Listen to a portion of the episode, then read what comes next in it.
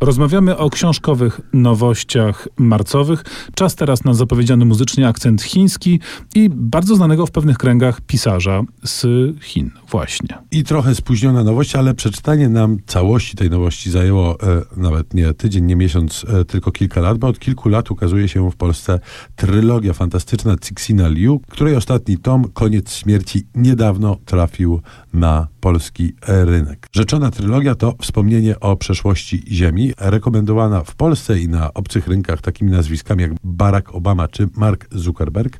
Natomiast to nie te rekomendacje powinny sprawić, że sięgniemy po tą książkę, tylko e, sam fakt, że jest to e, fantastyka, która się dzieje między innymi w Chinach w trakcie rewolucji kulturalnej i ja muszę przyznać, że sobie nie przypominam żadnych fantastycznych e, opowieści osadzonych właśnie w tych realiach. To e, książka szeroko e, nagradzana i wielokrotnie komentowana, nie bez powodu. E, naprawdę fantastyczna i naprawdę zmuszająca nas do tej refleksji, do której tylko prawdziwe science fiction jest w stanie nas zmusić, mianowicie co by było gdyby.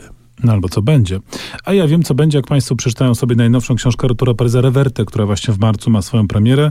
To jest y, ciąg dalszy, czy to właściwie drugi tom cyklu, który nie wiem, czy będzie trylogią, czy się bardziej rozciągnie i został zapoczątkowany przez y, Tom Falco y, w zeszłym roku, y, opublikowany w Polsce. Ta najnowsza część nazywa się Ewa i ci, którzy Falco czytali, y, będą już wiedzieć, że Ewa to rosyjska agentka, z którą nasz główny bohater hiszpański, pracujący na rzecz y, frankistów szpieg, spotkał podczas y, poprzedniej przygody. Jest to Perez Reverte w wydaniu sensacyjnym, powiedziałbym w bardzo dobrej formie. Tempo jest znakomite, akcja toczy się szybko, jest to taka prawdziwa, męska, by się chciało powiedzieć, troszeczkę y, standardowo i stereotypowo i może szowinistycznie książka Pereza Reverte, pełna brutalności, która obok tej sensacyjnej, wartkiej fabuły pokazuje jednak mm, dość adekwatnie, powiedziałbym, dość celnie taką niezawygodną prawdę o wojnie domowej o każdej innej wojnie, która rzeczywiście obdarta tutaj jest z jakiejś ideologii, z jakiejś wzniosłości, jest po prostu cynicznym, smutnym, przerażającym obrazem tego, jak ludzie skaczą sobie do gardeł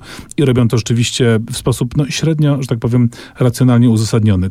Solidna rozrywka, ale zupełnie innego sortu. To ostatnia książka na naszej dzisiejszej liście. To książka za naszej południowej e, granicy, bo to nieznany w Polsce czeski klasyk, który to klasyk został okrzyknięty najpopularniejszą książką w Czechach, deklasując Szwejka, z czym nie do końca się e, zgadzamy. To też Nie dziwna... do końca. I tak możemy się zanurzyć w no, rozrywce, która ma na karku więcej niż ładnych kilka dekad. Mówimy o powieści Saturnin, Zdenka i Rotki. To jest nieduża, humorystyczna e, rzecz, oczywiście wpisująca się w kanon takiej literatury. No dużo co się mówi o humorze brytyjskim. Faktycznie to skojarzenie z takim finezyjnym, lekko arystokratycznym, ironicznym humorem. Na przykład Jeroma K. Jeroma jest bardzo adekwatna. Zdenek i Rotka ewidentnie inspirował się tamtymi klimatami, a tytułowy Saturnin to jest sługa narratora, e, z którym ten narrator nawiązuje znajomość i potem utrzymuje dość dynamiczną relację.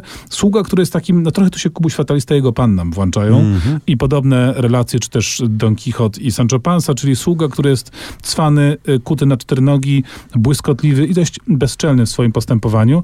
Jest to lekkie, e, humorystyczne, subtelne, rzeczywiście do raczej wolnego czytania, znaczy to można czytać szybko i to się bardzo sprawnie czyta, ale tam jest sporo takich drobnych smaczków, a książka jest z 1942 roku i to też daje do myślenia, że w roku 1942 powstało sztandarowe dzieło humoru czeskiego. To pokazuje głębokie, strukturalne różnice literacko-kulturowe między naszymi jednak bratnimi narodami. Tak. Także czytamy Saturnina, Zdenka i Rotki i śmiejemy się, ale tak mm, elegancko, dyskretnie. Tymczasem na koniec znowu wracamy do Oscarów. Film Roma i utwór e, muzyczny, w którym zaśpiewa Lupita D'Alessio. A utwór nazywa się Mi corazón es un gitano. Moje serce cyganem jest.